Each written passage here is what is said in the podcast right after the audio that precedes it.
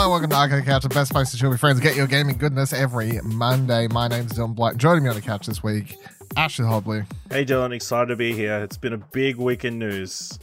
Fortunately, none of it gaming related.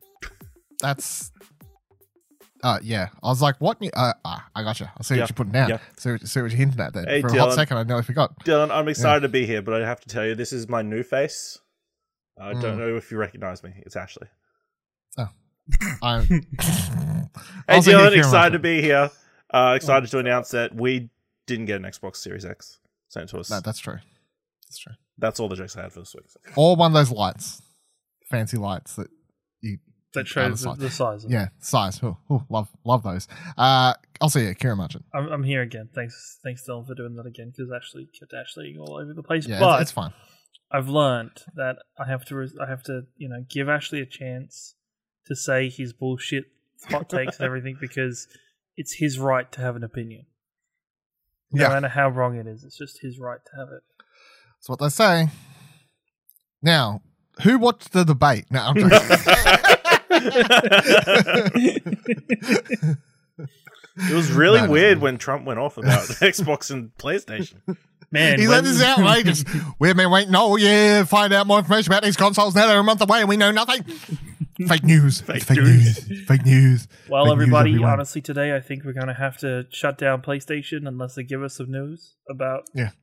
the new console. I like how your Trump impression isn't very Trump. Yeah. It's No, just it's like not at very, all, 'cause uh, I just- I typical started American it, and I'm accent. like- I started it. and Xbox like, you know is going to be the greatest place eh, console Yeah. of all time. There Yeah. we go. American. Great. Oh, God. We're going to build a digital wall to keep those Japanese out.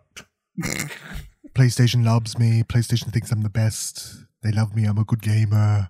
Hmm. Best game you My ever game seen. scores over 10,000. Best gamer you've ever seen in the White House. Best gamer, that's me. They love All me. this shows is that both of you have paid way more attention to Trump and anything he's done in his it, it all compared to me because just no We're just informed citizens, apparently.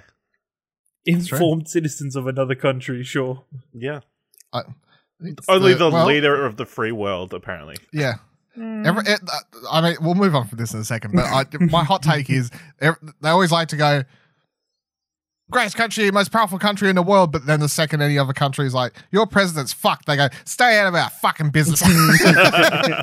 We're not the greatest anymore. We're a little country that you should not be worried about. like, it's, very, it's very, very changes very quickly depending on what the yeah. Anyway, all right, gaming. Uh, on this, uh, yeah, we're going to talk about we got we got a few news stories. There's not really that much news to be talked about this week. Mostly, we're going to be talking about a couple games. So. Of course, Star Wars, Squadrons, Crash Bandicoot 4, and then I've got like a. We'll we'll talk a little bit about Genshin Impact because that kind of blew up. Uh, but let's start with Star Wars Squadrons, which me and Ash have been playing. And as we're talking about it now, we're hoping by the end of this, uh, Kieran will have major FOMO and decide that he needs to get the game. And I feel like we have a precedent set for this because it happens quite often. So, Uh, uh, Ash, let's go with you first. Uh, how much? Let's start with the single player. Let's just discuss that first, and then we'll, we'll round back to the the multiplayer. So, how are you feeling about playing the single player aspect of Star Wars Squadrons? I mean, it's fine. I mean, it's not super extensive or like cutscene heavy or action packed or anything. It's pretty. I think we discussed, we talked about this last night. It feels like this was built to be a VR game, but then they realized that there wasn't a big enough market for it, and they just threw it onto general. Just made it available for everybody Hmm. because it definitely has that layout look of a VR game. Uh, it does again doesn't have very much cutscenes. Uh, all the story is told through either like interacting with the characters and then like going on a like di- yeah, just I'll- bunch of dialogue. I'll say to, to clarify, we we you don't you don't mean when you're actually playing the game. We're talking about the in between the missions, missions, yeah. where they're they're they're giving you the story, which is you you basically click around a room to interact with characters or move between like the hangar room and Yes. this sort of thing. And it feels like between if missions, it's a point and click adventure. yeah, and obviously when you're playing it with a VR headset on, that's that kind of blink movement system that has been implemented by a lot of games. But when you're playing it non VR, it's just like this feels kind of Weird. weird. But yeah, Uh, yeah, the I don't know. The story is not doing much for me at the moment. Uh, I think I'm only like three or so missions in, uh, so it's still early days. Um, but I mean, it's Star Wars. Uh, as for the actual combat, I mean, it's fine. I'm not like a massive flight sim person, as discussed previously on this podcast with my jokes about uh, other flight sims. Uh, but yeah, it's enjoyable enough, and uh, I think they've worked out a system that makes sense for this, at least on a controller, to fly your Tie Fighter, your X-wing around and shoot people and that kind of stuff. Uh, there's some sort of strategy involved as well. It's not just uh, skill based entirely. Uh, there's uh, with your diverting all your energy into your shields or your blasters or your engine uh, to either go super fast or do more damage or improve your shields and that kind of thing at what time and uh, the ability to make sh- quick turns. Do you the decisions you make on well not on the single player but more on the multiplayer of what what lay what uh, loadout for your ships and that kind of thing and what certain aspects you prefer over other things uh, factors in and that kind of thing. So yeah, I'm enjoying it so far, but it's not like amazing. I don't think. What about you, Dylan? Uh, yeah. So I'm only a couple missions into the, the single player. It's I think it's exactly what I expected it to be. So definitely, definitely not disappointed. It's a, it's just a, it's a Star Wars story. It, it, like this was a budget Star Wars title. I think from the, the get go, we all knew that the story wasn't going to be a um, blockbuster mime. Like it wasn't going to be Jedi Fallen Order. No. Uh, level of attempting of uh, storytelling and campaign length and whatnot. Um, I'm enjoying it for seeing characters like like the the the, the story opens on the, the Empire side and Rae Sloane's there, and I'm I'm I'm loving that because she's a major character in the uh, the novels, and she hasn't made an appearance. Like I haven't seen her physically physically appear like in any animated things or any like so that was really cool and then we know that Hera's in it as well I haven't I haven't popped into her as well so being able to see Hera show up in this and Wedge shows up couple uh, yeah, Wedge shows up. That's really cool. So yeah, there's there's lots of it, it is that for like Star Wars fans. It's like, hey, like here's especially for the, the hardcore, like there's there's references and cool things and whatever else. So I'm enjoying that. Um, I'm not expecting anything mind blowing out of the the campaign, but that's fine. And a lot of ways the campaign obviously just feels like uh, tutorial. tutorial for the multiplayer, and the game is mostly it's it's a multiplayer game. So yeah, the let's get into multiplayer. So multiplayer, there's two modes only. Uh, you've got dogfight, which is just how many is it? Five v five. It's five v five. Yes. Yeah. Yeah. So it's five v five. First, to 30, 30. kills wins. And then the other mode is called Fleet Battles, which you can't actually play until you reach level five. Um, and these are the game. This is the game's bread and butter, or what they would push as the the game's bread and butter. So it's it's it's more of a push and pull um, mode where you have to slowly you have to deplete some of the enemy ships, and then if you get their defenses down, then you go in and you try and take out uh, some of their uh, medium-sized ships that are protecting the big star destroyer or what whatnot. And eventually, you, the aim is to, to to kill the enemy's star destroyer, destroyer. Or if they get on the attack, then you fall back and defend. And uh, that mode has a lot more tactics I think involved in it. And if you if you want to if you was to play with like a five man squad all on comms, you could probably I think play that mode a lot better because it is like if you're on the attacking and someone switches to like a bomber. If you're playing that mode properly, you should really have someone with the bomber going in and then people flying beside that ship protecting it uh, it, it was support crafts or whatever. But of course, if you're just playing with a bunch of randoms, everyone's just Doing well. going absolutely nuts, flying everywhere, and you know, I'm just like, well, how are we going to win? Like, you all keep dying, like, and it, it almost has a um, Wow. Way to call me out. it it almost has a MOBA feel to it too, because like when you die, I think you're out for like 15 seconds. Yeah. So if the enemy team squad wipes you, they just get a major push on your tower or whatever. Like it, it almost has this MOBA feel to it. And there is even like minions. There's AI controlled ships that fly in as waves. And you, Yes. it's it's kind of like the first couple ships you have to destroy like towers, and then the enemy nexus is the fucking star destroyer. Like it kind of feels like that, and it feels like if you if you don't play in a team and you um and and you get squad wiped, then you, you kind of you just get a major push by the enemy team, and you're like for fuck's Yeah. sake. And and- and the same is like you can't go on the offensive properly if you're not like pushing together. Like if you if you all just go one at a time ham, you're all just gonna die, and then you're not gonna get anywhere. So, um, but like the, playing the multiplayer is where I think the, this game. It's where the I- future I of the really game enjoy- is.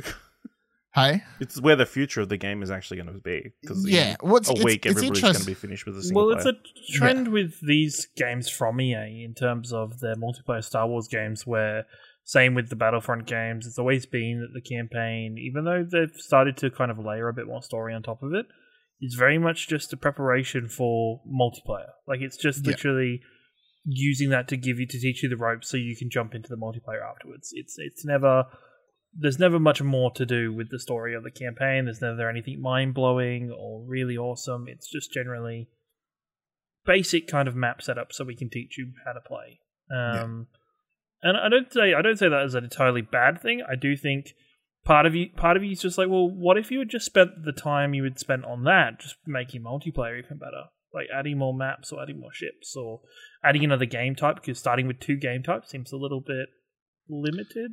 For I don't know, It's because it's like, what else do you do? Or like, Yeah. then you're spreading a player base, I guess. Like, well, re- reflecting on it, you know, from a Star Wars fan, and you look at this kind of game and you go, well, there's, you know, the authentic feel of what everybody wants from this game going forward, as you saw the trailer for it, is do I actually feel like this is pod racing yet, you know? Like, do I really enjoy pod racing like Anakin did? Do you? Well, I don't know. I didn't play. Anakin didn't know what pod racing was, so uh, it's just, does this game know? Um, I think I don't know. It, it, I I will say at the moment the two modes and whatever I think is actually fine. Yeah. Like I don't know if and and when it comes to maps, I don't know I don't know if I've seen them all, but at the same time, it's like when you when you're doing a game like this, designing maps is hard, I guess, because it's okay. Well, this map it's space, but there's an asteroid, and this map it's space, but there's no asteroid. You know what I mean? Like it's it's all it's Yeah. it's in space. There's not much compared to a Battlefront when you're on the ground. Obviously, you can set them in different cities and planets and locales and environments, etc., etc., etc.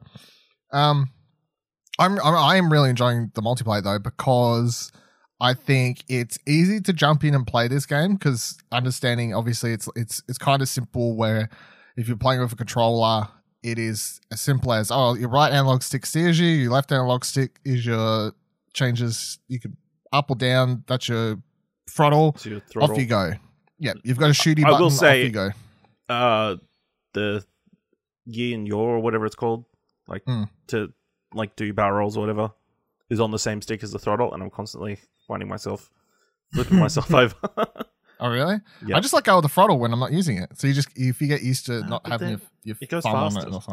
it or Yeah. it doesn't go faster. You don't hold it up to go faster. Once you at once you're at full speed, it doesn't go faster. Um, but no, I'd say I'd say the interesting thing for this game is it's it's it's easy to pick up and play and kind of get a basic idea of what you're doing.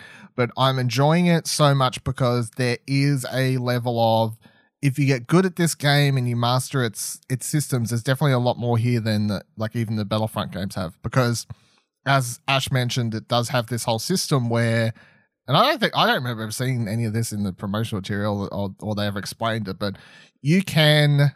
So when you're flying around, you, you, your ship systems are all set to neutral between like your shields, your your blasters, uh, or your your speed. And at any time, you can press one of the buttons on the D-pad to put all your energy into like your shields, uh, your blasters, or your, your speed. And knowing when to change those is literally and when and how to uh, decelerate to do sharper turns. That's when this game becomes really exhilarating and makes you feel kind of like a badass at some points. Like I remember I was trying to outrun someone last night when I was playing, and I I I I, I pressed the button to to um I put everything into my shields because someone was chasing me trying to shoot me. So I had my shields up full, and then I was on the map where there's a bunch of asteroids and I, as I got around to the back of the asteroid, I quickly shut off my dis, like went to a full stop and did kind of the proper Star Wars thing where I hid behind the asteroid Hmm. and then the ship flew past me and then because I already had the the speed I put the speed one back on and then took off in the opposite direction. So you can do kind of cool things like that where if you know how to outmaneuver and outplay uh, opponents, and these are things you couldn't do with the the ship stuff in Battlefront because that game was just as simple as all the ships are just you steer and you shoot. Like there was no Yeah. there wasn't much depth to the the combat. And I suppose if you're going to do a whole game that's just about nothing but ships, you do have to have a a lot more um, depth to the system. And my first couple dogfight matches, I got my ass absolutely handed to me. I think I got like one kill and then got like ten deaths or whatever. But then after a couple matches, I was as I was getting hang of it better. I remember there was one where I was like, I, I killed like three or four people in a row. I was like, I'm fucking like when you're doing shit like that, you you feel like a badass. Like if you're like pew, pew, pew, pew. and especially if you outmaneuver someone like really close calls, like do a tight corner, swing around, shoot them, you know, uh, use your, your thing to to block some missiles after they're chasing you, this sort of stuff. I feel like there's a lot of cool things that can happen. Uh, ha- how are you feeling about the the multiplayer then, Ash? Because we, we we was winning some, was losing a lot more, but we played Yeah. for a, a few hours last night. Yeah, I'm enjoying it. Obviously, it's a bit more of a challenge against uh, actual people than AI. They're a bit more unpredictable and uh, don't fly in a straight line to a certain degree. Um, I mean, it's fun when you're winning, and it's less fun when you're not winning. You know, when it feels Yeah. like you're getting thumped, uh, or you're like on a you're twenty to three kills down in the dogfighting, uh, and it seems like anything you do, you're just constantly getting shot down. It's like a struggle to Yeah. get through, but that's just how it is. Um, it doesn't help that there is crossplay in the game, uh, and there doesn't seem to be very strong uh, matchmaking to help place console players not play against PC players who are probably like our own Nicholas Pryor with massive rigs, uh, playing in VR with joysticks and uh, throttles and also these magical buttons, Mm. uh, who are like doing crazy shit. yeah. Uh, so the- VR isn't separated at all in this game. Like VR. Not that I believe. I No. haven't tried the VR yet, so okay. No, you can just it's VR is just it's all together. Yep. fair do what you want, play however you want, do what you want. It's it's it's kind of crazy. And I, I haven't tried VR yet either, but Yeah. it's Be the sure whole to game's carry VR and yeah. Um, but I agree. The crossplay thing's kind of annoying because there, there was definitely one match where someone was on the opposite team. It was like 13-0 very quickly, and they were a PC player, and just I don't know if they were playing with a controller on their PC, they, they were absolutely insane. But it definitely felt like they were maneuvering in a way that just felt next level and felt like they had to Yeah. have been using a, uh joystick setup of, of, of some kind. So that that kind of is the this is the this is the the negative side to crossplay for everything though. That uh, that's always going to come up when we have crossplay in any of these games. Mm. Like even even when we have crossplay with first person shooters, people are going to be like, "Well, this person's like mouse and keyboard, so fuck them." You know, like there's always But I guess with first person shooters, you can at least say that generally console has some kind of aim assist or some kind of um, system that helps kind of close that gap a little bit. Does it feel like Squadron has that kind of system inbuilt into it, or not really? Mm, no, I don't think so. Okay. Like it feels just feels like some people are got a lot more freedom or pull on the Yeah. way they're aiming, and then I'll be fucking missing Yeah. horribly or what you know. It's like yeah. There's some other like matchmaking issues and that kind of thing. Um, if someone drops out, obviously they get punished, but people in the game like it's a huge disadvantage, especially in like Yeah. the fleet battles. If you're some people drop out and that kind of thing, it's like three to five. You've got like almost no chance of getting any result from that. Um, and then the other we played, we tried to start a match, but then the timer like bugged out, so like we were stuck sitting in the lobby for like ten minutes before we quit out because there was no way for the match to advance unless somebody accepted, but it doesn't look look like maybe they bugged out or they hadn't realized they needed to. Mm. There was no instant, nothing to tell them to ex- start the mission. So yeah, that was frustrating. Yeah.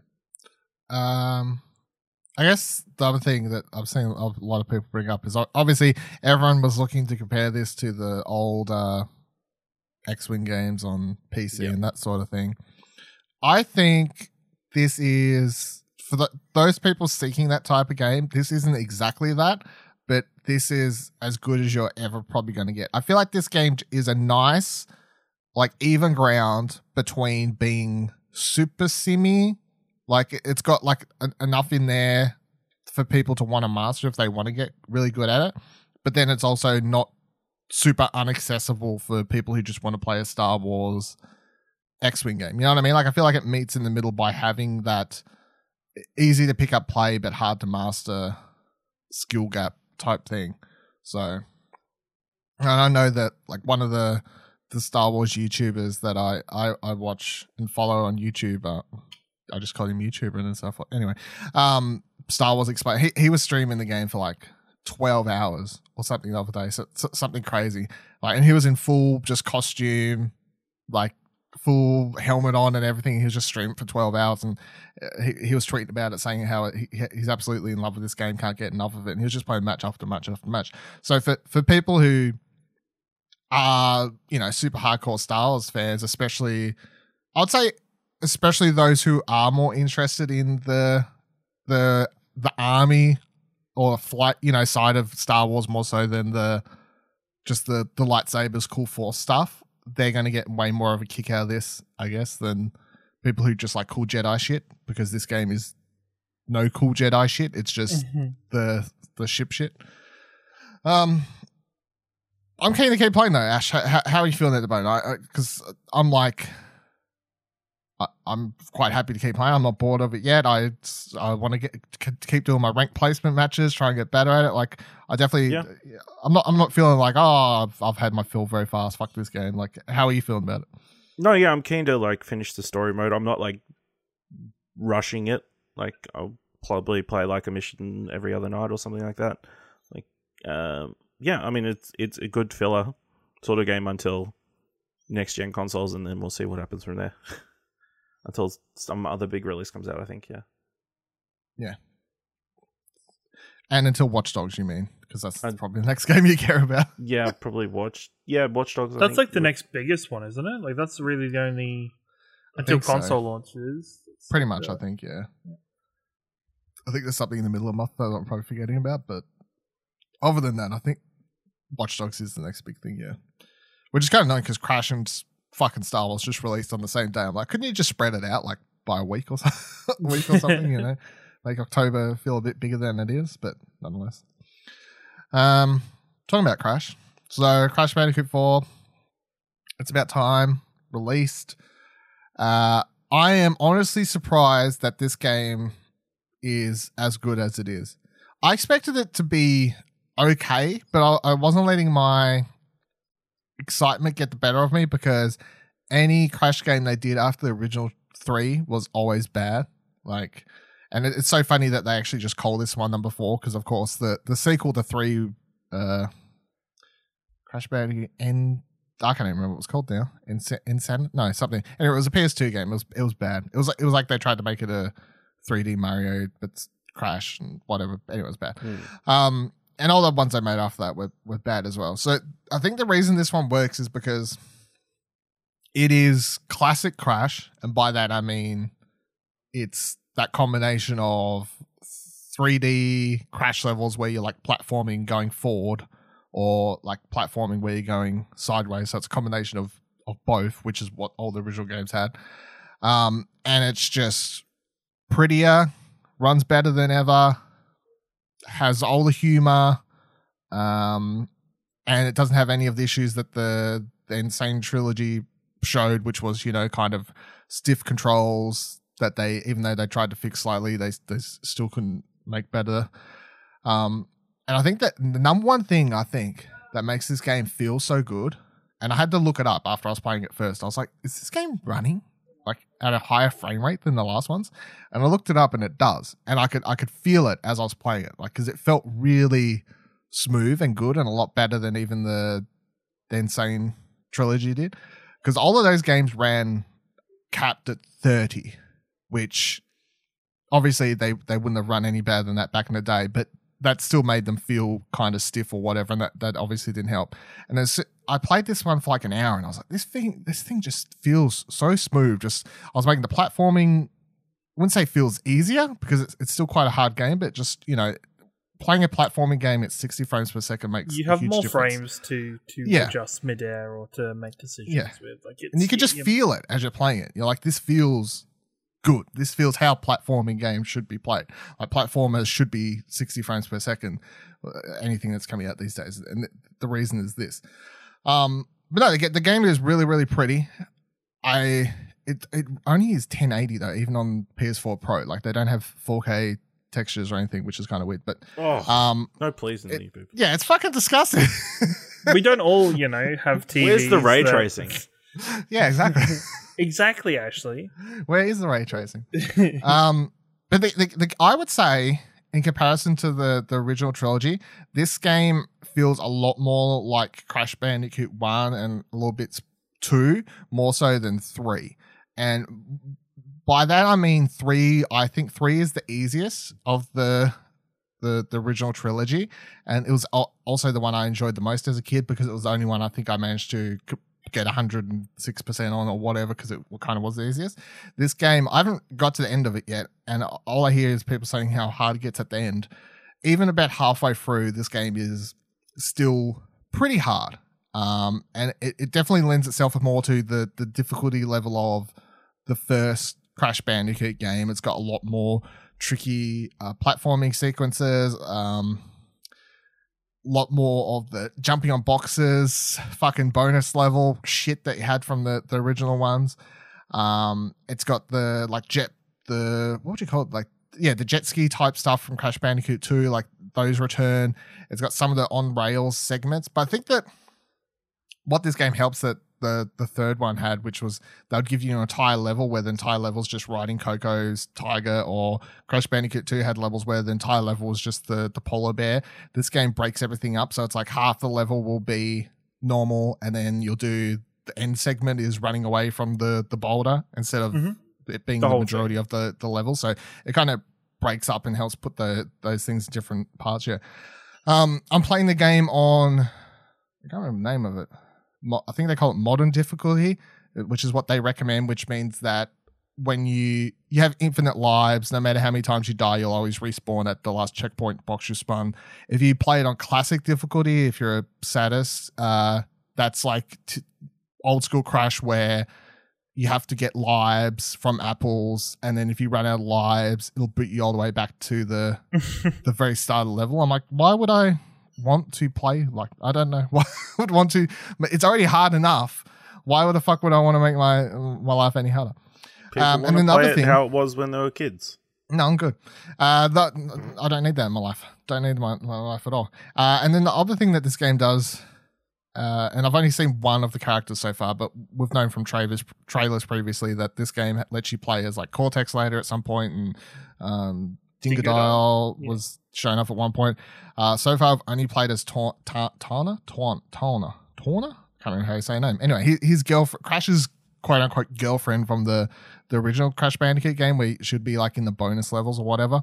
Um, she's in this game. Well, it's actually an alternate universe version of her, and you get to play as her, and she has like a grapple hook, and she can like that adds different level to the platform. We can jump and grapple hook to sections, or you have to grapple to grab boxes off in the distance and whatever else. But the cool thing with that, uh, with her, and what I assume they'll do with the characters later in the game as well, is that so after you unlock her and do your first level as her, all of a sudden they they then go back to like couple levels earlier and they're like you can now replay this level from a different viewpoint as her to see how she went for that level before Crash and Coco showed up and like how she actually damaged some shit on her way through. So they like got these interconnecting paths with different That's cool. characters and whatever. So I would say like obviously the, the story isn't it's typical Crash sort of Saturday morning cartoon story, but it's they're doing some cool things with it. I know suppose. I play Crash for the real gritty storyline that Yes. makes me feel empty and desolate after I finished it and question all of my life choices. This yeah, is, well, uh, uh, disappointing to hear. so far I think someone's died in the game. I'm not sure, but we'll- it's, it's quite shocking. Um, and then the other thing they do that's different to the old ones is that so in the originals, obviously you had the if you got all the boxes, you got the box crystal, and then you had the, the normal crystal you got for that level, and then some levels would have like bonus color gems that you needed to collect and, and whatnot. And then you had the in the later ones they introduced the time trial relics. In this one, they've got even more. That kind of becomes confusing. There's no normal purple crystals in this game. You don't have to collect those. You just just have to finish the level. But you get, I think there's up to six silver crystals in, in entirety across any of the levels. And you can get up to three of them by collecting enough apples, which basically means trying to get all boxes. One of them you can get for getting all of the boxes. Then there's a hidden one somewhere in the level that you have to find. Uh, there's another one awarded if you beat the level with three or less deaths. And then there's also the time trial relics. And then unlocking a certain amount of the crystals gives you skins. And there's a fuck ton of skins in the game. At the moment, that's the only way you can unlock them is by playing the game. That's good.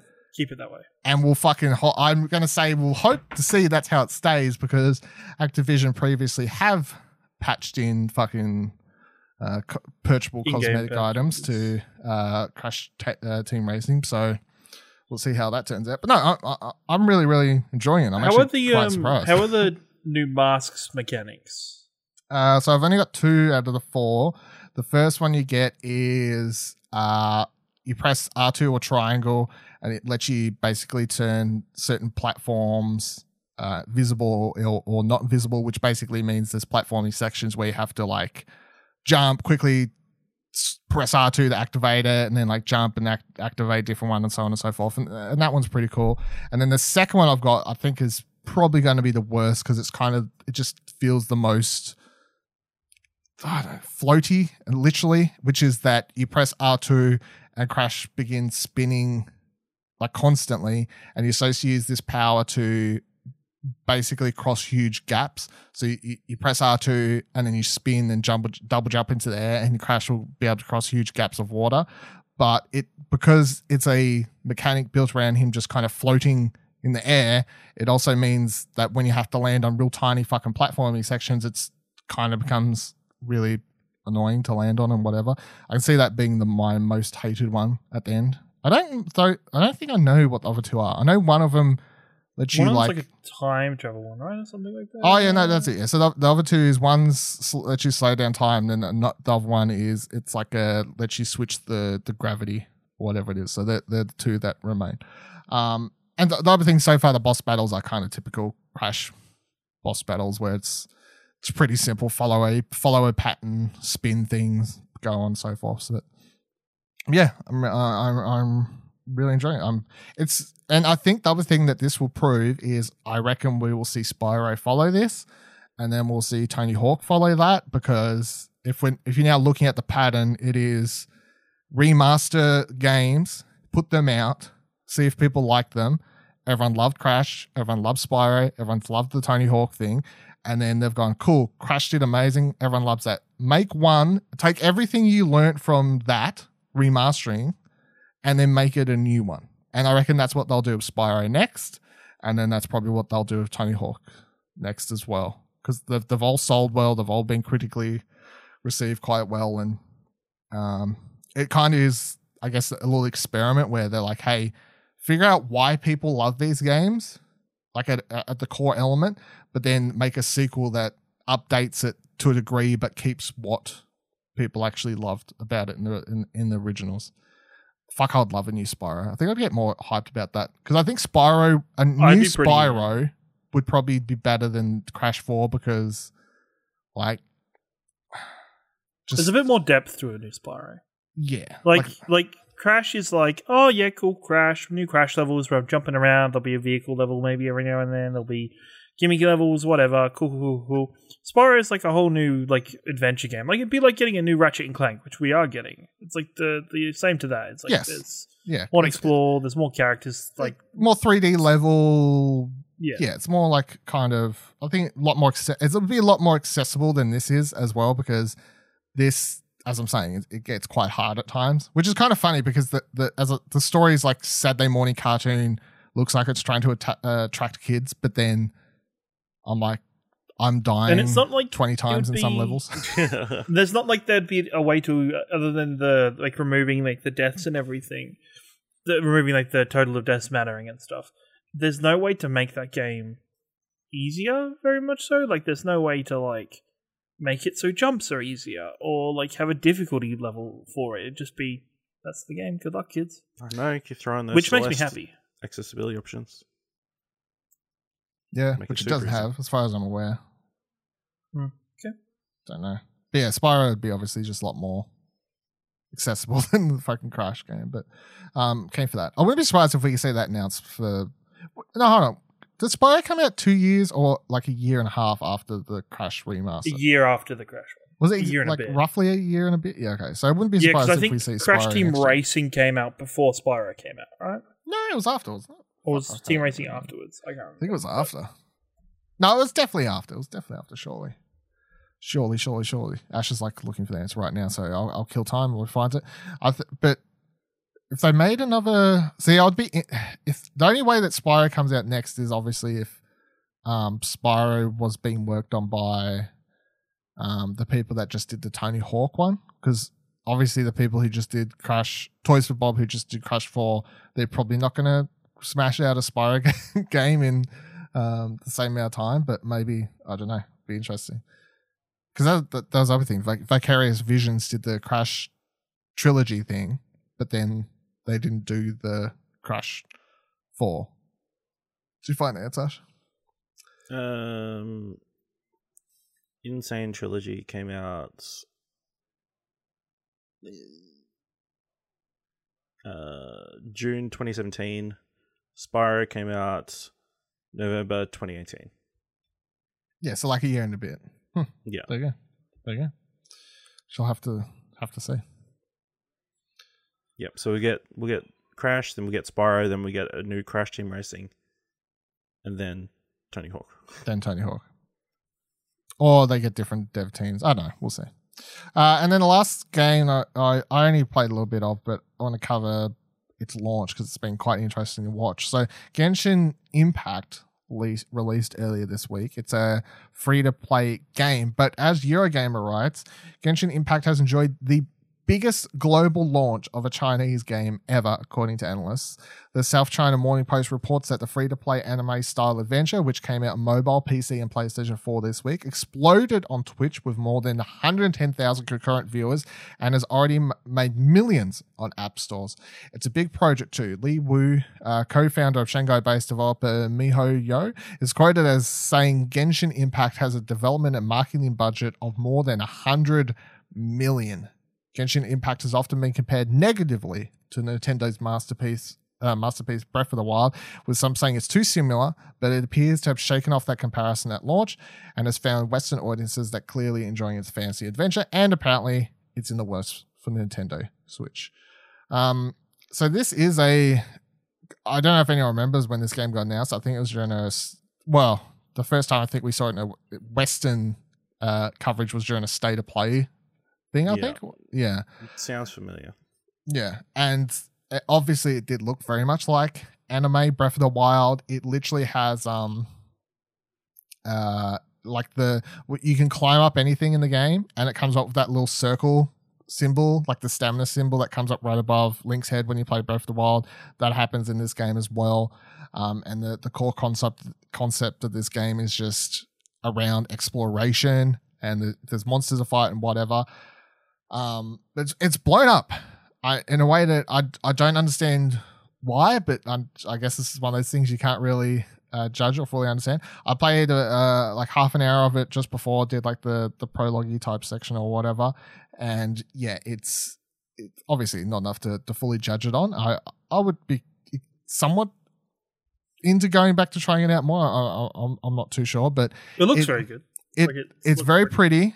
The the art style is it literally looks like you're playing an anime, like at all at all stages, not just in the cutscenes, but when you're actually playing the game, everything is just very colorful and vibrant, and you've got these very weeaboo fucking characters, and the mm. story makes absolutely no fucking sense. The second you click start game, it has like two twins fighting some monster demon thing. I don't even know. And then it's like like I so I played like half an hour before we started recording. It's like some goddess person. yeah, and you have to pick yeah. which twin you want to play as, and then the opposite Yep. twin gets like captured or something like that, and then you Yes. you're whisked away to an op- another world. But I, it's one of those things where you click start game and then you're like, wait, did I miss the hell is something? Because what the fuck is going on? I mean, and it's fine. It's it's very and then you got this like little uh character angel thing. I don't know what the fuck it is that follows you around, like speaks in a uh, third person aspect. I can't remember what it calls itself, but it'd be it'd be like Dylan says this, and Dylan's going to look after you because Dylan loves you, and Dylan does it like it's very uh, or something like that. yeah, Panamons. I think that sounds right, right, about right. So, um, yeah, it's also so I started playing. The other thing, the only thing my negative I'd say about it so far, my little amount of time with it is I I I um downloaded it on PC. Uh, I didn't really look what server it put me on, but I was uh, it was on the American server, and I was having like 250 ping, and that was kind of fucking terrible as you as I think anyone would imagine. So I, I think I don't know if I have to start the game again on the Asian server or, or something. I don't know, like to get less ping because 250 was fucking disgusting. I could feel it the, the entire time I was playing. Um, but yeah, what what what would you what you what was your thoughts the little time you played of it, Ash? It looks super anime, like crazy anime. Like it looks like kind of looks like if the uh Rooster Teeth Project RWBY came to life almost. yeah, it's it's got that anime style. Um, and it just th- throws stuff at you. yeah, there's a like no- things. There's like a ton of story bits straight at you straight away. Uh, it definitely looks like a free to play game, even the like menu, like it, it looks like a mobile game to a certain degree. Uh, It's on like, all mobile, these so achievements and dates and different log in every day and you get a special reward and that kind of thing. So, Mhm. um, yeah, it, it definitely looks like a Breath of the Wild clone to a certain degree. Like even combat, uh, is looks very similar uh, from the little bit I've played. So, I mean, that's fine. I mean, it you know it's free to get into, so you can't complain too much. But yeah, it's interesting to have seen how widely this blew up. It's pretty crazy. Yeah, because not not only was it being streamed on Twitch by a lot of people, uh, but from the reviews that the few reviews I've seen come out for it so far, it's getting lots of like nines and I think even some tens I've seen Yeah, chucked I around. I can't see it. how that I'm like, holy, like, from like yeah. I think I saw Game Informers before I just opened it, scrolled to the bottom. I think they gave it like a nine point something as well. I'm like, what the fuck? like, how, what, what is going on? People like, I see people on Twitter being like, I can't stop playing this game. Like, I, I wake up, I I think about it. All I want to do is keep playing. Um, and I think that the core drive is just, I suppose, like you and I probably haven't ha- played enough to to fully grasp it, but from what I gather, it is that whole just once you once you get an understanding of the systems and whatever, you're not really playing it for the story because the story's anime nonsense, but you're you're playing it from that that level of just constantly wanting to unlock one more thing or explore a new area and find out more and what have you. But definitely been interesting to see this game, which I had nothing but negative press when it was shown off during that state of play. Everyone was like, "Oh my god, look at this fucking Breath of the Wild ripoff! Look at this Breath of the Wild ripoff!" And now it's out, and everyone's like, "You know what? It is definitely ripping off some things of Breath of the Wild, but we don't care anymore because look how anime it is, and we love it now." So it's been interesting. Have to keep an eye on that one. I'm keen to see how people feel about it as time continues to, because as you said, it has a lot of um, it is free to play. It has a lot of uh, gacha boxes type shit in it, like the rewards and whatever. But from what I've gathered, a lot of people are saying it it doesn't even feel as uh, it, it like doesn't even feel Doesn't as feel bad. money grabby. it doesn't feel as money grabby as like 2K games or or like EA games at, at certain points and whatever. So uh, even though you open the menu and you see those options there, I've seen a lot of people saying that unless you're clicking on it, it's not really like getting shoved in your face too much, which is good to see, I suppose. Uh, which I mean, I've had similar, like trying out all those um, uh, drift, KartRider Drift, and all that sort of stuff.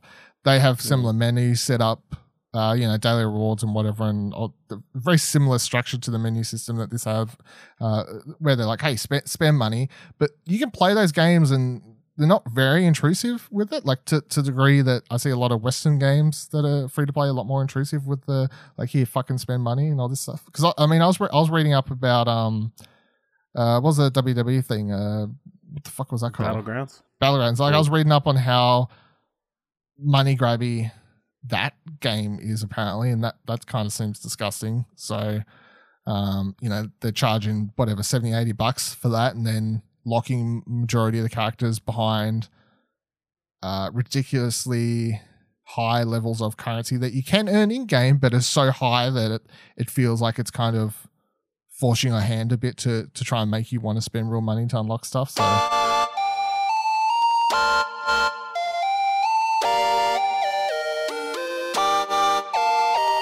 Let's move on to a few bits of news stories. Now, the first three are all just all in the shit boxes. I don't know how much time we're going to spend on these, but I feel like all of these we've talked about previously, so they'll feel like we should at least update what's going on with them. So, firstly, the Verge writes Cyberpunk 2077 dev breaks promise will force employees to work six days a week. Cyberpunk developer CD Projekt Red has told employees that six day work weeks will be mandatory ahead of the game's November 19th release date, even though the studio has repeatedly and explicitly promised it would never do that, Bloomberg reports. On two separate occasions in 2019, studio co founder Marcin Iwinski that's what I'm going with. Told game journalist Jason Schreier how it would address crunch, even once even saying that, quote, we want to be more humane and treat people with respect. It seems pretty clear from excerpts like this that mandatory crunch was not going to be a part of it. Jason, in it, this is the transcript. Jason, if I'm a designer at CD Projekt Red and I say, you know what, I have kids, I have a family, I'm going to work from 10 a.m. to 6 p.m. every day, and that's it, even until the very end, am I going to be okay with that? And Winsky at the time said, yes, yes uh, blah blah blah. And then he said he's committed to it. While CD Projekt Red didn't completely throw crunch time out the window, the company was clear that employers would be able to say no. In one interview, Kotaku Winsky said that the studio would have a quote non-obligate obligatory obligatory, fuck me, crunch policy, meaning that while the company would still ask employees to work overtime, it would not be mandatory. The words in quotes are his actual words. Blah blah blah blah. Um, so obviously we talked about CD Projekt Red crunch several times on here. Um, I don't really have too much to say on this because I, to me, it's just as simple as, well, he, yeah, he he he said it wasn't going to happen. It's happened. A lot of people on their Twitter have already lit a fire under his ass, and I think deserving deservingly so because he he he put out that statement to and he told Jason the thing the is, though, time. Like, he at least came out and apologized. Not apologized, but it like like I don't know. It, it seems at the end of the day, it fucking sucks. Um, and I believe, and th- uh, this probably could very well be just CD Projekt bias because of just everything with like with what I'm looking forward to Cyberpunk, but it seems like they've tried everything else that they can do to try and get the game ready. I mean, they could delay the game. like that's, delay it again. Yeah, yeah. I yeah because that went well so well last time they delayed it. The the fact is, right. This is what it boils down to. The the story is they're adding an extended period of crunch.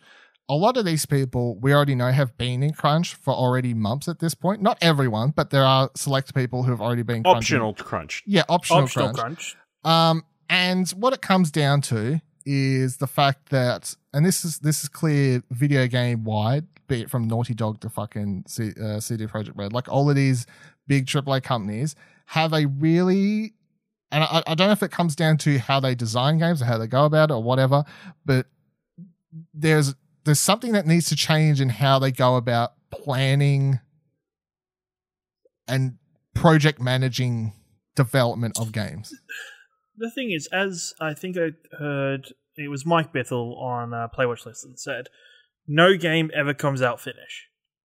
Flat out. Just doesn't happen. Games are always not done when they come out. It just is a thing. Um, and I think in video games, how do you say, like, I think there's always more that could be done, right? There's always more that somebody could work on, no matter what. There's always probably a bit they could polish, or a bug they could fix, or something that's going to come up and they're going to have to fix it. I think coming forward. And look, there is planning, but I don't think they can plan for everything. delete a couple side quests. There's already too many in the fucking game. they'll, they'll, they'll, there, so, solve some problems. There, delete a couple side quests. Fix it up. I don't, But I then that thi- completely changes the balance of the game potentially. yeah, I know. But, oh, But then what if I know. is- so- yeah, then what the if- game is uh eight, not a ten. What if the side quest isn't the problem? What if it's all a mechanical thing? Yeah. Like, what is it more glitches and bugs in polish rather than just side quests? Deleting side quests doesn't fix anything then. I, there, there's there's clear examples of studios out there that manage to never crunch on projects and release their games and still manage to release continuous patches and whatever after the date without ever crunching. Um, they're few and far between, but they they they certainly do exist. And a lot of On the scale of this, not on I the was going scale to say of on the scale of Yeah, well, I mean, if it look, let me let me put it this way: if I- if I had to pick right now between uh, we don't get AAA games like Cyberpunk anymore uh, for, an, for for several years, so we can figure out how the fuck people can make games without ruining their lives, I will go without Cyberpunk and whatever the fuck else. T- to me, it's a pretty clear case of um, something needs to change. Full stop. That's my opinion. Like that, that that's as far as it goes. So, something needs to change because I don't. any argument is, well, the game is more important than this. No, that isn't the that isn't the argument. But what if like because the thing is, and I never see this like, and because it's more because they can't do it because they're in the company and they don't want to. I, I don't see devs talk like not devs but like employees talking about it because I don't understand if it was fixed. I like, disagree a lot of them can't. completely. Like Pardon? while they're working on the game, a lot of them c- probably can't. I, I that's what I said. Like a lot of them can't. But I, I the deplorable that is completely out is not getting paid for it. Not getting paid for it at all. But I think, or my opinion would be that paid optional crunch. I don't see an issue with paid optional crunch.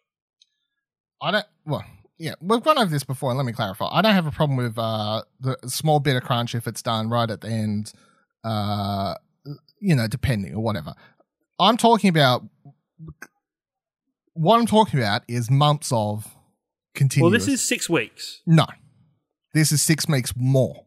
Some people, as I'm saying. Well, this you- is you- no, no, no. This read- is six weeks mandatory crunch. Yes, and what, what I'm saying Everything is, else- if you if you read the full Bloomberg report, and as Jason Schreier's reported several times before, there are some people there who have already been crunching for months on end.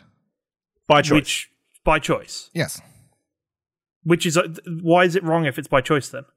because I, I don't think it should be what if up what for if debate if somebody is but from a what do you mean it shouldn't be up for a debate like if you look if you even if an employer said i don't want you but they're like no i want to do this like i want to Let me- let work me- extra on Let me put it this this way, like at my work, right? So imagine if I wanted to make a fuck ton of money, and I said I'll work eighty hours a week i don't think out you of can compare choice. the two Why not? Let's say that I my don't think they workplace compare lets me. because so because this is a project that is you could consider as art that somebody is passionate about that they want to do it because they love you it. think Dylan isn't passionate about the work that he does? like that's that's like if somebody is passionate about what they're doing and they love it and they're going to keep doing it regardless of you telling them to stop They what's wrong with that because They may as well I don't get think paid it's for that good and for do their mental health. but what if it But but, that's you their say choice. that should that should be their choice though Well, I don't think It's like, hey, listen, you probably shouldn't drink like 20 beers in one night, but you can because it's your choice. Like i don't see the Yeah, problem but like i someone at a understand it's- bar would stop you because it, they'd be like, "You But it's- probably Not if you're shouldn't drinking at home. Well, not if you're drinking at home, yeah, but that's but also it, i don't think mental health is as simple as if you do this your mental health is screwed yeah, everybody is different. everyone is different. But my, my point of view, my point of view is, But that- everybody should be treated the exact same and not crunch, is what you're Uh, saying. I'm just saying that I think any workplace has a uh, should do their best to make sure that there is no risk of um because it's not about getting paid. They're like, oh, 'cause everyone on- on the everyone on Twitter is always like, oh, well, they're getting paid, so what's wrong with it? And I'm saying, well, that's not the point. A lot of people saying it's it's it's not i don't mind the the pay isn't the problem i don't I, like the for me the major problem is it being mandatory i think is the i think if it's paid and there's choice i don't personally have a problem with it hmm I think we're just we just haven't quite figured out how to obviously perfectly guess- plan and make games yet, and it, I don't think it's possible. I don't. I don't know if it is because I don't think you can plan exactly how a game is going to be made or how long certain things are going to take to figure out. Uh, as as long as we keep running on a cycle that requires release people to hit release dates, and without release dates, there's no set time in which they have to make the game, so they could go forever, uh, continue to fine tune everything until they, it's perfect, and then it never comes out. You know, it, it's a vicious cycle, really. Um, Need to hire But- more people then. but got then the you money. need to up the release date because you need to make the money to pay everybody quicker. I don't know if that's. that I don't know. Like, look, I user user following on the side of Logic. no. No, I'm No, falling on the side no. of just it isn't a blanket issue where it's like There crunch- not a fix all solution. Yeah, I- there isn't I'm. Not, I'm not trying to pretend I have the solution, but I'm saying that there needs to be one found. Yeah, absolutely. if- there needs to be one found, but I don't think yes, you can force everybody to stop doing something until there is an actual solution.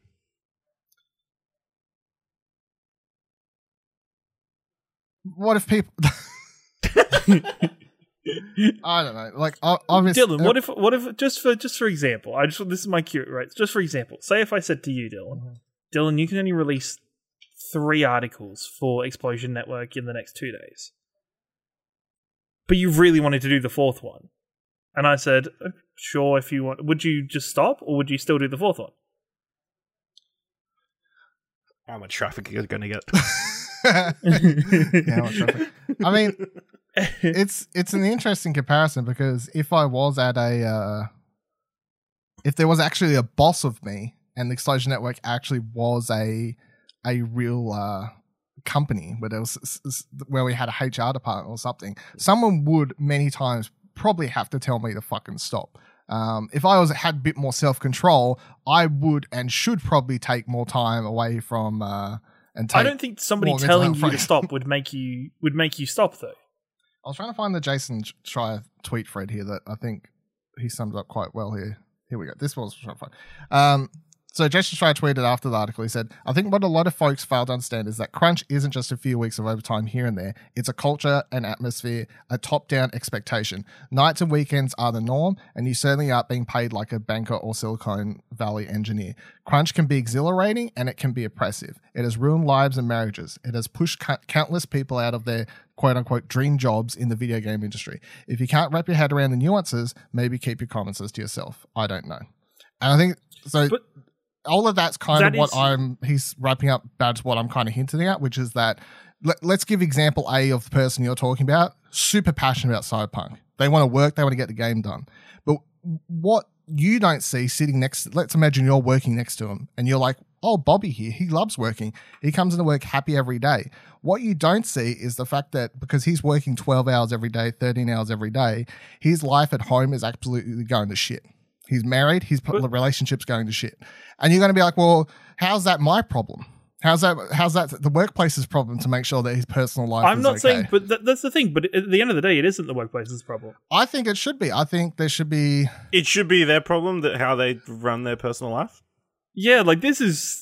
It's like there's so many, you know, there's so many. Like, say if we go to a different industry, music, or where there's so many artists or actors or whatever who said, "I dropped everything and ignored everything so I could do this," and a lot of times they're celebrated as, "Oh, you're so hardworking, you're so good at what you did," but nobody's stopping them and being like, "Hey, maybe you should like, you know, focus on your relationship instead of focusing on rap music."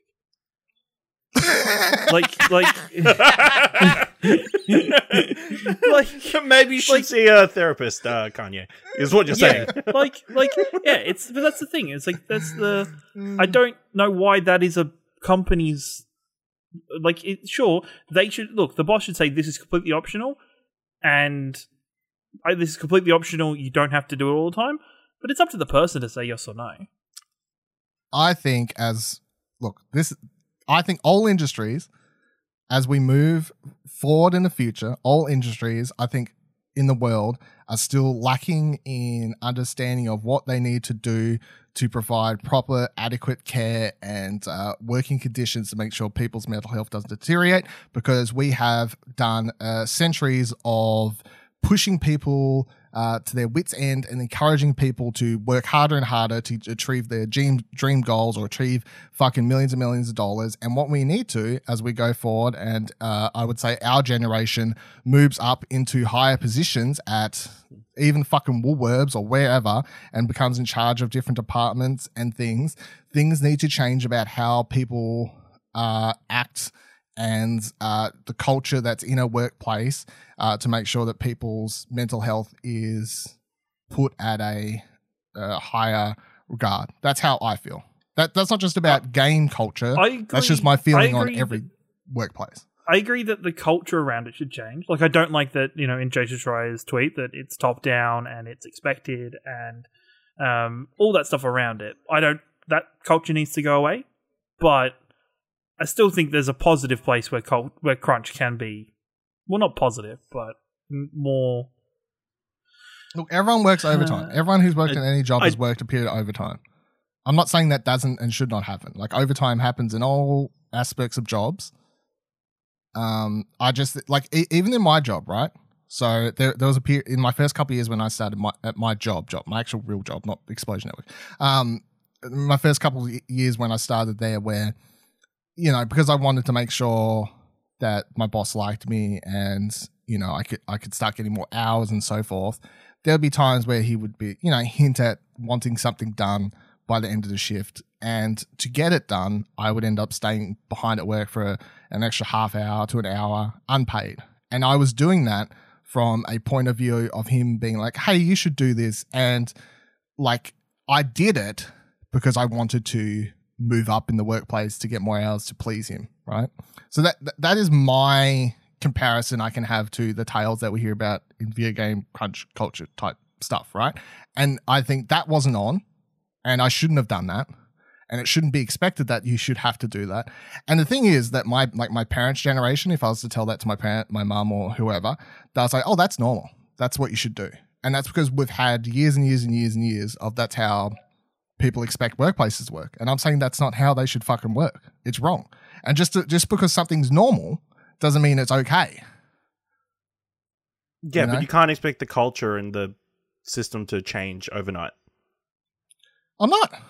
I'm just saying that every time it comes up, we should go, oi, fuckface, wrong. Especially when someone blatantly says it's never going to happen in this case. But he said, But we're not going to a- do this. And then he did it. So now everyone on the internet has the right to go, oi, you fucking lied. I mean, that's what it boils down to. He said he wasn't going to No, do he said he's okay with the person not work working ten till six. He didn't say we're not going to do crunch within that quote.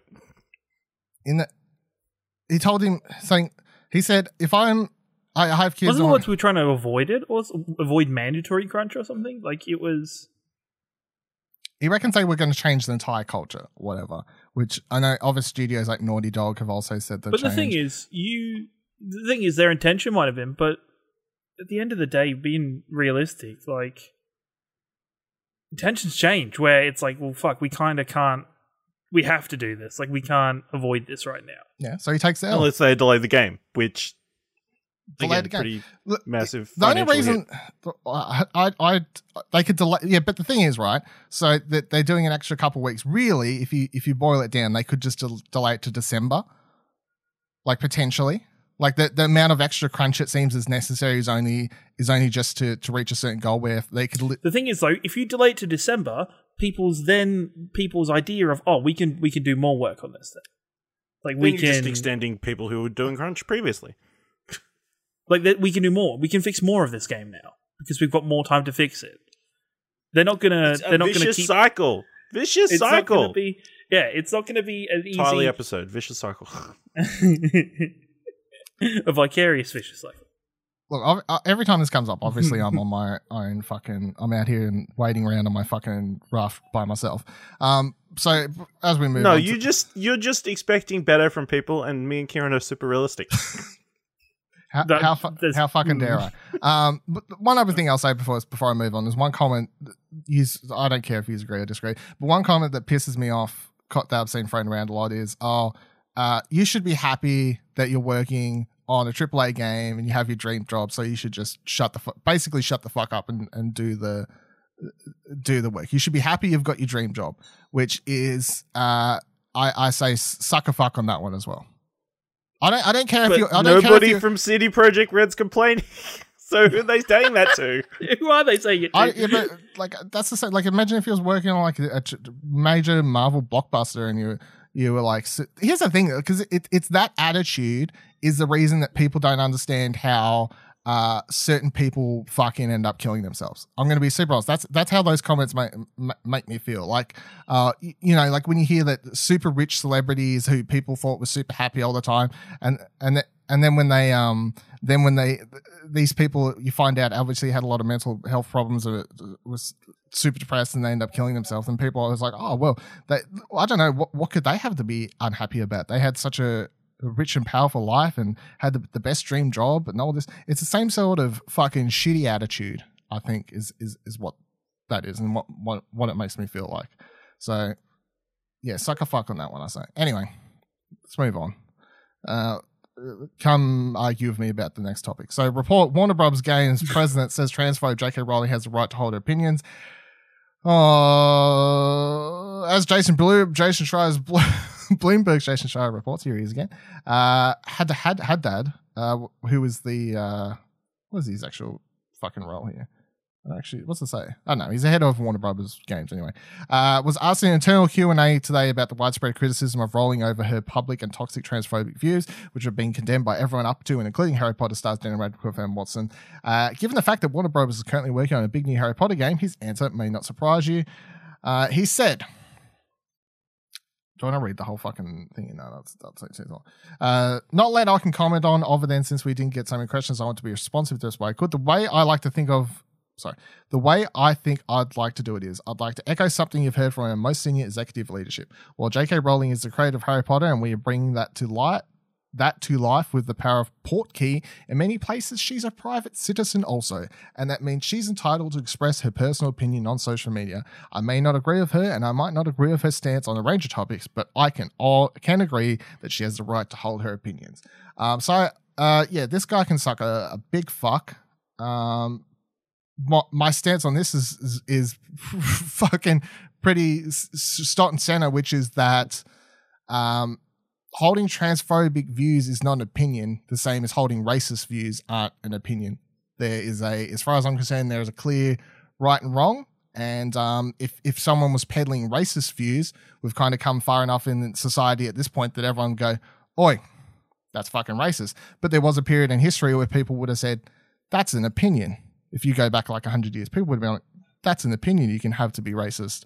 That's okay to say if you want to be racist. So now we're at a point where we're trying to uh, move the rights forward and of an, an, another group of people, and now apparently holding transphobic views is an opinion. Uh, say fuck this dude, fuck off into a hole. Right. So anyone, what? Come on, come at me, come on. I'm fucking put. Come on. What do you got, Ash? What do you got? I think the dictionary defi- definition would disagree, but I get your sentiment. Uh, I think this is purely the Warner Brothers guy trying to cover his ass and pretty much say, "Hey, we're doing this game. We can't control J.K. Rowling. She's going to say whatever the fuck she wants. There's nothing we can do about it, unfortunately." It- That's the sentiment he was trying to get across, No, Uh, without you can, you can, he can come out and go. without pissing her off as well, uh, and her potentially taking her ball and going home. Well, she should take her bowl and fuck off into a hole as well. So, Karen, what do you got? I I agree with you in sentiment. Uh, Like it's it's it's a business. Like I just it's Warner Brothers is in a shit's position no matter what there is, and you know this guy. You wouldn't release this statement without knowing that everybody's just going to be pissed off with you anyway. But what's better, them just not saying anything at all? They can't come out and condemn J.K. Rowling, They should though, but they can't. but they should. But the, but they they they, they just can't. Um. Well, I, look, I, I've seen. I saw a lot of people on Twitter who were, I guess, fence sitters on this game at some point. Um, this comment actually pushed them into the definitely not buying this game. So, which I found quite interesting to see because you know, ob- obviously, when the game was announced, there was a, there was a group of people that were straight away like, fuck this game, I'm not buying it. There are a bunch of people in the middle that were like, yeah, well, you know, like I, I love Harry Potter. She's not involved. I'll probably still buy it. And then I've seen a lot, a lot of those people, a lot, a few people I follow who were in that camp. Um, after this comment, basically go, no, fuck this shit. I'm not buying this game, which I found interesting that this was the the comment to push them over the the line, and I can understand it to a degree because, yeah, as I'm saying, transphobic isn't it's not it's not it's not, it's not really an opinion. You can't racist and have an opinion. That's I mean, this is what this is what Trump's America does to people. They think it's okay to be um, a fuckface. But Listen, okay. I would say, uh, like, don't make a decision too early. Uh, you know, 2020 has been an interesting year. Anything can happen. Um, you know, people who thought they were immune to certain things uh, potentially weren't immune to certain things, and yeah, we can only we can uh, only yeah. hope Trump will die soon. turn. Ban you know, me on here, karma Twitter. Is karma's a bitch, uh, and sh- and she gets what she wants. Um, and the last one, because it's been a week of it. There's been fuck all real news stories, but every every naughty game developer loves to to stick one out. Uh, Kotaku writes one in four Ubisoft employees witnessed or experienced misconduct, misconduct. Internal survey finds earlier today. Ubisoft CEO Yves Guillemot updated his employees about a recent company-wide survey regarding the status of reforms of following a summer of complaints about harassment, misconduct, and other systemic systemic issues at the global video game publisher. He did so in a message that was shared with Kotaku, not by cur- current employees, but by Ubisoft PR. In the message, Gilmont points out that 25% of anonymous respondents to the summer survey reported witnessing or experiencing misconduct firsthand. In addition, one in five respondents said that they fi- didn't feel, quote, fully respected or safe in a work environment. Ubisoft says the survey was conducted by an independent research firm. Um, all I got to say on this one is I'm not surprised after everything we've we've heard and has come out about Ubisoft, but holy fuck, is 25% a high number of a like respondent survey. Like one in five Ubisoft employees says they don't feel safe at work. That is fucking disgusting. Is is all I have to, to really say in this one. You know, like I, I don't I don't see how this is good press at all. Like, and I don't see how. I guess they put it out and they're like, oh look, you know, like, but this is what we're going to be fixing and blah blah blah blah blah. But it's not- now currently way we're looking at them. And this is following on from last week when um, or last week or the week before. I don't think I talked about it, but Michel uh, Michel Ancel, the the head dude of Beyond Good and Evil, left uh, production, and everyone was like, "All right, that was a bit weird." And then, like four or five days later, then there was a there was a report that came out and said that the reason he actually left was because he got uh, reports of misconduct or whatever placed against him, and he was like, "No, no, that's nothing to do with it. I just happened to leave because reasons, because things, and also it's not completely related, but nonetheless." Um, anyway, not good look for Ubisoft. They continue to w- w- look looking forward to their last uh, Ubisoft Forward whenever they, they put that out to see if uh, they can work out how to fucking edit the actual um, message at the start of the production and not upload it to Twitter an hour beforehand and say they, they can't put it into the video. Love that.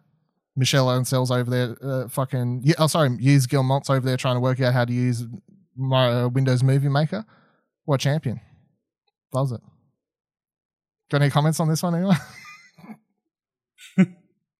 no? No, I think it's pretty straightforward. yeah, it's a pretty shitty situation, and uh, Oh, look, we're, hopefully we're on board for one. They're moving the people. what, what are you supposed to say to this one? I don't know. This this uh culture of harassing people, you know, it's helped make their games the good. I was waiting for you to be the like, past. yeah, Why Dylan, change look, one in five. But what about those four other people? They they love their job, I mean, obviously. yeah, it's like eighty percent of people enjoying their jobs. That's pretty high, you know. You know, eighty percent of people enjoying that crunch. Yeah, uh, they're really happy. That's true. Not a See, crunch culture, not too bad. not a bad not a bad chocolate bar. There you go. that was a joke. Um, all right, then the only opportunity two news stories I got this week is a Target cancelled my Xbox. So what a what a bunch of Ooh. cunts they were. Um, How many Xboxes you got left? two, but so they they fuck this story. So the email they send, hi Dylan. Unfortunately, your order has been cancelled due to insufficient stock. The thing that pissed me off the most about this is a couple days prior, because trying to be all super safe, I emailed them and said, Hello, I'm aware you've had a huge influx of Xbox Series X pre orders, and we're telling some customers their orders had to be cancelled. Are you able to confirm if my order will be fulfilled and I'll be able to pick up the console on release day at my local store? And then someone replied, Hi there. Your order will be processed and you'll be able to pick it up from your local store at release date. We apologize for inconveniences. Only for two days later to get, Hi Dylan, unfortunately your order has been cancelled due to insufficient stock. Fuck off. What a load of shit. Yeah, they should. They, I'm sure that was like a pre the standard answer, but they should have not said. They yes. should have said, should have Hi, said we're not sure, we're- or yes. yeah. Unless they could guarantee, they shouldn't have said yes. That's pretty shitty. And then it came out, I think a couple of days after this, was that more people were getting pre uh, emails, and their emails were saying, "Oh, uh, yeah, look, uh, maybe, maybe you'll get your console." So then it went from them canceling some people to saying maybe. So this whole pre- this whole next gen console pre order cycle continues to be a a giant clusterfuck as far as I'm concerned. And the, the, the other thing, Who knew so many people wanted consoles? it's New disgusting, consoles. really. The demand high. people have too much money. Everyone, I thought the was in a recession or whatever. It's apparently not. um, another thing annoying. So I have two. Everyone's made everyone. Oh, you know, Dylan, you're trying to pre-order these fucking Xboxes to to sell them on eBay, are you? No. This is why I pre-order all my Xboxes because they're constantly trying to fuck me left, right, and center. So I have one pre-order of an Xbox left at JB, which is supposedly for the launch day period. But as we've been over previously with JB's pre-orders, what you actually brought was a fifty dollar fucking lotto ticket, which I mean, I I- don't mean to alarm anyone, but we're we're, we're a, a A refundable fifty dollars. yeah, yeah, yeah. We're we're a month away from the Xbox, right? So this comes out on the fifth or the tenth. The the, Yeah. the the console Xbox is out on the the tenth of November, so we're about a month away, and we still have no idea when JB is actually going to message the us and go, "Hey, you good?" Like, is it is it going to be literally the day before, the week of? You know what I mean? Like, Well, it's like I went to speak to um, my local EB yesterday about the secondary orders for after release day, and they're like, "Come back in November and ask us." And I was like, "Oh, okay, Um, sure." It could just be a matter of they don't actually know. Yeah, there's a good chance they don't have a number yet. Where it's like, because e- even though there was, you know, there was news reports that Xbox has gone in to make extras for launch day at the moment, and they've gone into overdrive. Hopefully, that region isn't in crunch Oh, at the so- moment. Like- It's fine. Dylan, Once every seven years. I mean, it's not that bad, don't get me started. right? They should just delay the launch, is what you're saying, right? Probably. I mean, let's be honest. In a lot of ways, this console launch should have probably been pushed to. Like, I, I completely out of selfish reasons want the PS5 to come out, but I, every time I saw someone write a, a- an article that was like, "We should probably delay next gen consoles," my head was like, "I mean, probably. I want it, But- time. probably. I mean, there's a global pandemic. You're probably overworking. I like you're not gonna have enough. People are gonna people are gonna rush out the shops in America to pick up their consoles when they probably should just be staying home. Like that increases the chance for this spread. Like all in all, I think this is a terrible idea, but we're doing it nonetheless. Let's all just die for the PS5s. Let's do it. Who's, who's out there? But no, everyone will be wearing masks now that fucking Trump's got it. oh, Yeah, it's real God. now. Double mask. It's real now. Our fucking white knight got it. It must be real. Listen, I, need, I only got it to prove to all my supporters that it's actually a thing. I've injected enough bleach into my eyeballs. It's gone. It's gone. I can bleed. Fucking bleach is number one cure. I can imagine all these people in America just injecting bleach because the president said it worked for him. Fuck me. Um, yeah, no, I, I kind of want to know when these, these. So I've got I've got JB left for day one Xbox, right? And then I've got uh second wave EB games if that one fails. Seems, hombre. Mm. Hombre. And my PS5s that remain is day one EB and day one JB. What we'll see. We'll we'll see what happens. And I think you're fine. I think the EB one is fine. Like the EB one is the reliable. it better fucking be because I'm saying if I miss out, given how EB's the early I was in there. I'll be like, JB is the JB. No, because I think EB closed its pre-orders like so much quicker and so much sooner than JB. did. mm, is the only reason. And then part of me is like, yeah, still that you know, it's not like nobody went to JB. I feel, still feel like there's a decent portion of people went to JB. So I'm gonna. s- just gets me feeling that maybe EBs have just for once been a little bit more realistic about their console numbers than maybe They had a better has. idea of allocations, possibly. I'll tell you what, though. Well, the, it was easier to shut down because it, everybody wasn't coming at the one time. Yeah. Uh, if we if we don't if JB doesn't start sending out uh stuff, I think they should be sending out this shit like two weeks prior. In my uh, IMO, Yeah, so we had two weeks to wait.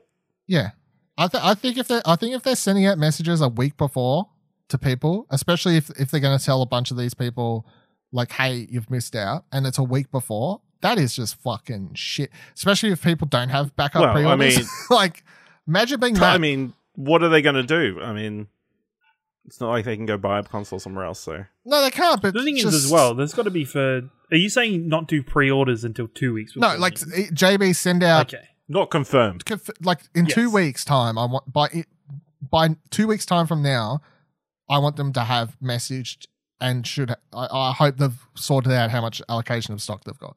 Like I, I I think if they if they're only going to know how much allocation of stock they've got what, a week before, I think that's piss poor. I, I, I don't, uh, and I suppose that wouldn't just be their fault. That would be uh that would uh, be Xbox and Sony and fucking I don't know who else like to, to blame there. But I still think it's just piss poor that people would have to find out the week of, especially people who aren't in the know as much as us. Imagine imagine getting a pre-order down at JB, not being in the know as much as us and thinking you're, you're good to go, not reading the fine print, and then getting uh, a message like the week of and being like, oh, what the fuck? Especially if you was planning to buy it as a present for family or something like that. Like, uh, just I- obviously there's nothing you can do. I just think to get that close, it would just be so disappointing for for a bunch of people. I think it would just be fucking shit. Um, last news story I had. It's finally happening, everyone. Apex Legends is getting cross play. So it starts on. I can't remember the date. It doesn't have it here. It starts soon. Uh, 10th of October? Or? No, 10th of. Sounds about right. It's next week, anyway, whenever it is. If, I'm sure it'll pop up here soon. Uh, so players will be able to jump up and party with PlayStation 4, Xbox One, and Origin, and then Steam once Apex Legend w- launches on Steam because it is coming to Steam as well. Cross-platform play is enabled by default. Of course, you can turn it on. Uh, you'll then be able to add friends in Apex Legends from your any any platform. You can add them PC, Xbox friends, whatever. I suppose they get added as a. I suppose you'd get an Origin friends list. Is how that would be work. It'd be tracking them all through that way, something along, along those lines. Um, and everyone's going to have their own icons. Blah blah. blah. It is beta, so cross-platform play is going to have in-game voice chat. Uh, and then the other thing they say is cross-platform play does not mean cross-progression. But they did write, while we do believe this is a valuable feature, it's unfortunately not available for Apex Legends at this time. However, we will t- talk more about this at our Steam launch later this year. I'm keen for cross plat- uh, cross progression because that is, means that there's more likely a chance that I could, when it comes out to Switch, be like, oh, I'll give it a go, and you know, being able to jump in and try it out on Switch when it launches, and being able to have all my shit unlocked is is obviously a, a, a good selling point. A plus. Yeah. Yeah. Key question now, Kieran, is are you gonna are you gonna try and jump back in on cross cross platform? yeah, I'll come play. I'll come play with you guys when you know you, you don't have somebody else in your party. I'll happily come jump in and play on my PC.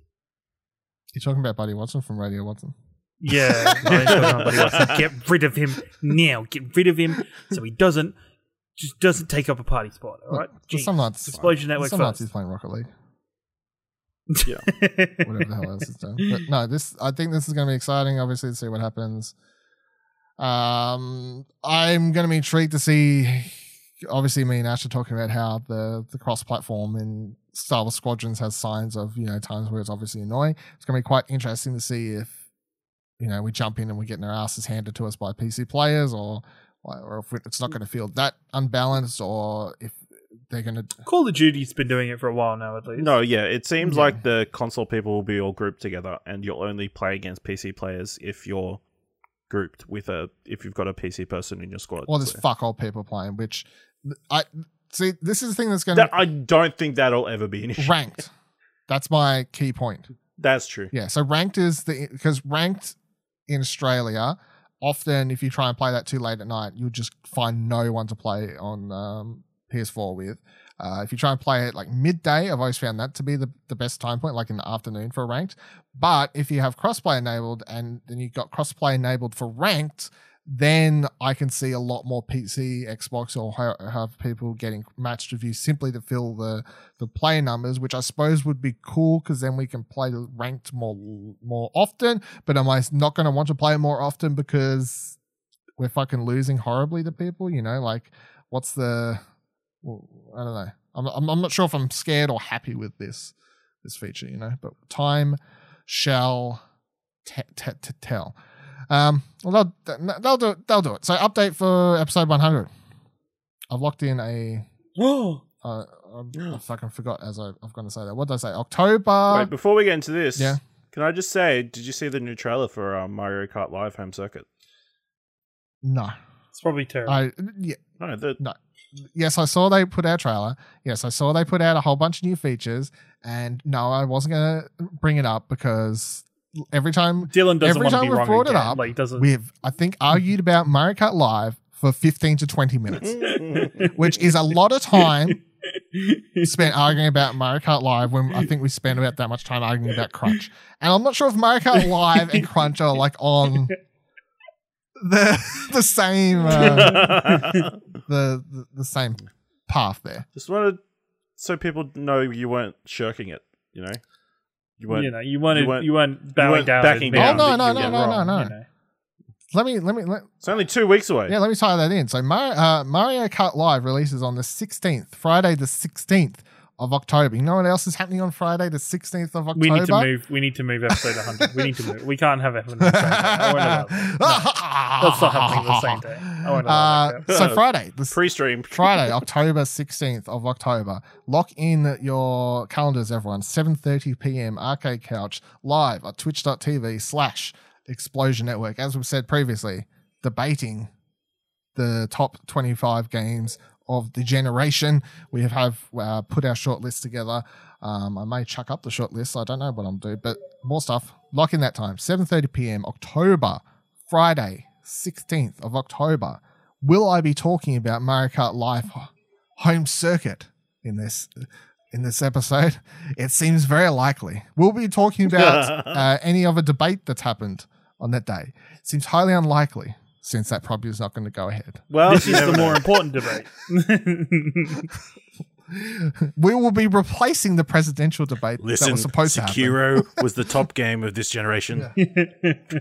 I'm the best at it. I'm the best at the Souls 100%. games. I only parry. Platinum trophy. Platinum Trophy did. I beat the I beat the old Hunters DLC twice. I beat it twice. That's my impression of Trump's fucking horrible breathing shit he does on the mic. Oh, I love that. No, I hate it. Sound like freaking It's from all the cocaine, I Hannibal Lecter. believe. Yeah. Um, yeah. Anyway, that'll do it for this week's episode of uh, Arcade Couch. Uh, thank you for joining us. Next week's episode 99. Next next week's the week after that, Friday. Friday, October 16th, 7.30 p.m. Twitch.tv slash Explosion Network. Until next week at our regularly scheduled Monday schedule, though, we will see you then. All right, bye. Don't forget you can subscribe to the show wherever you're currently listening, and you can drop a review if you can. Find more great shows like this and more content over at explosionnetwork.com.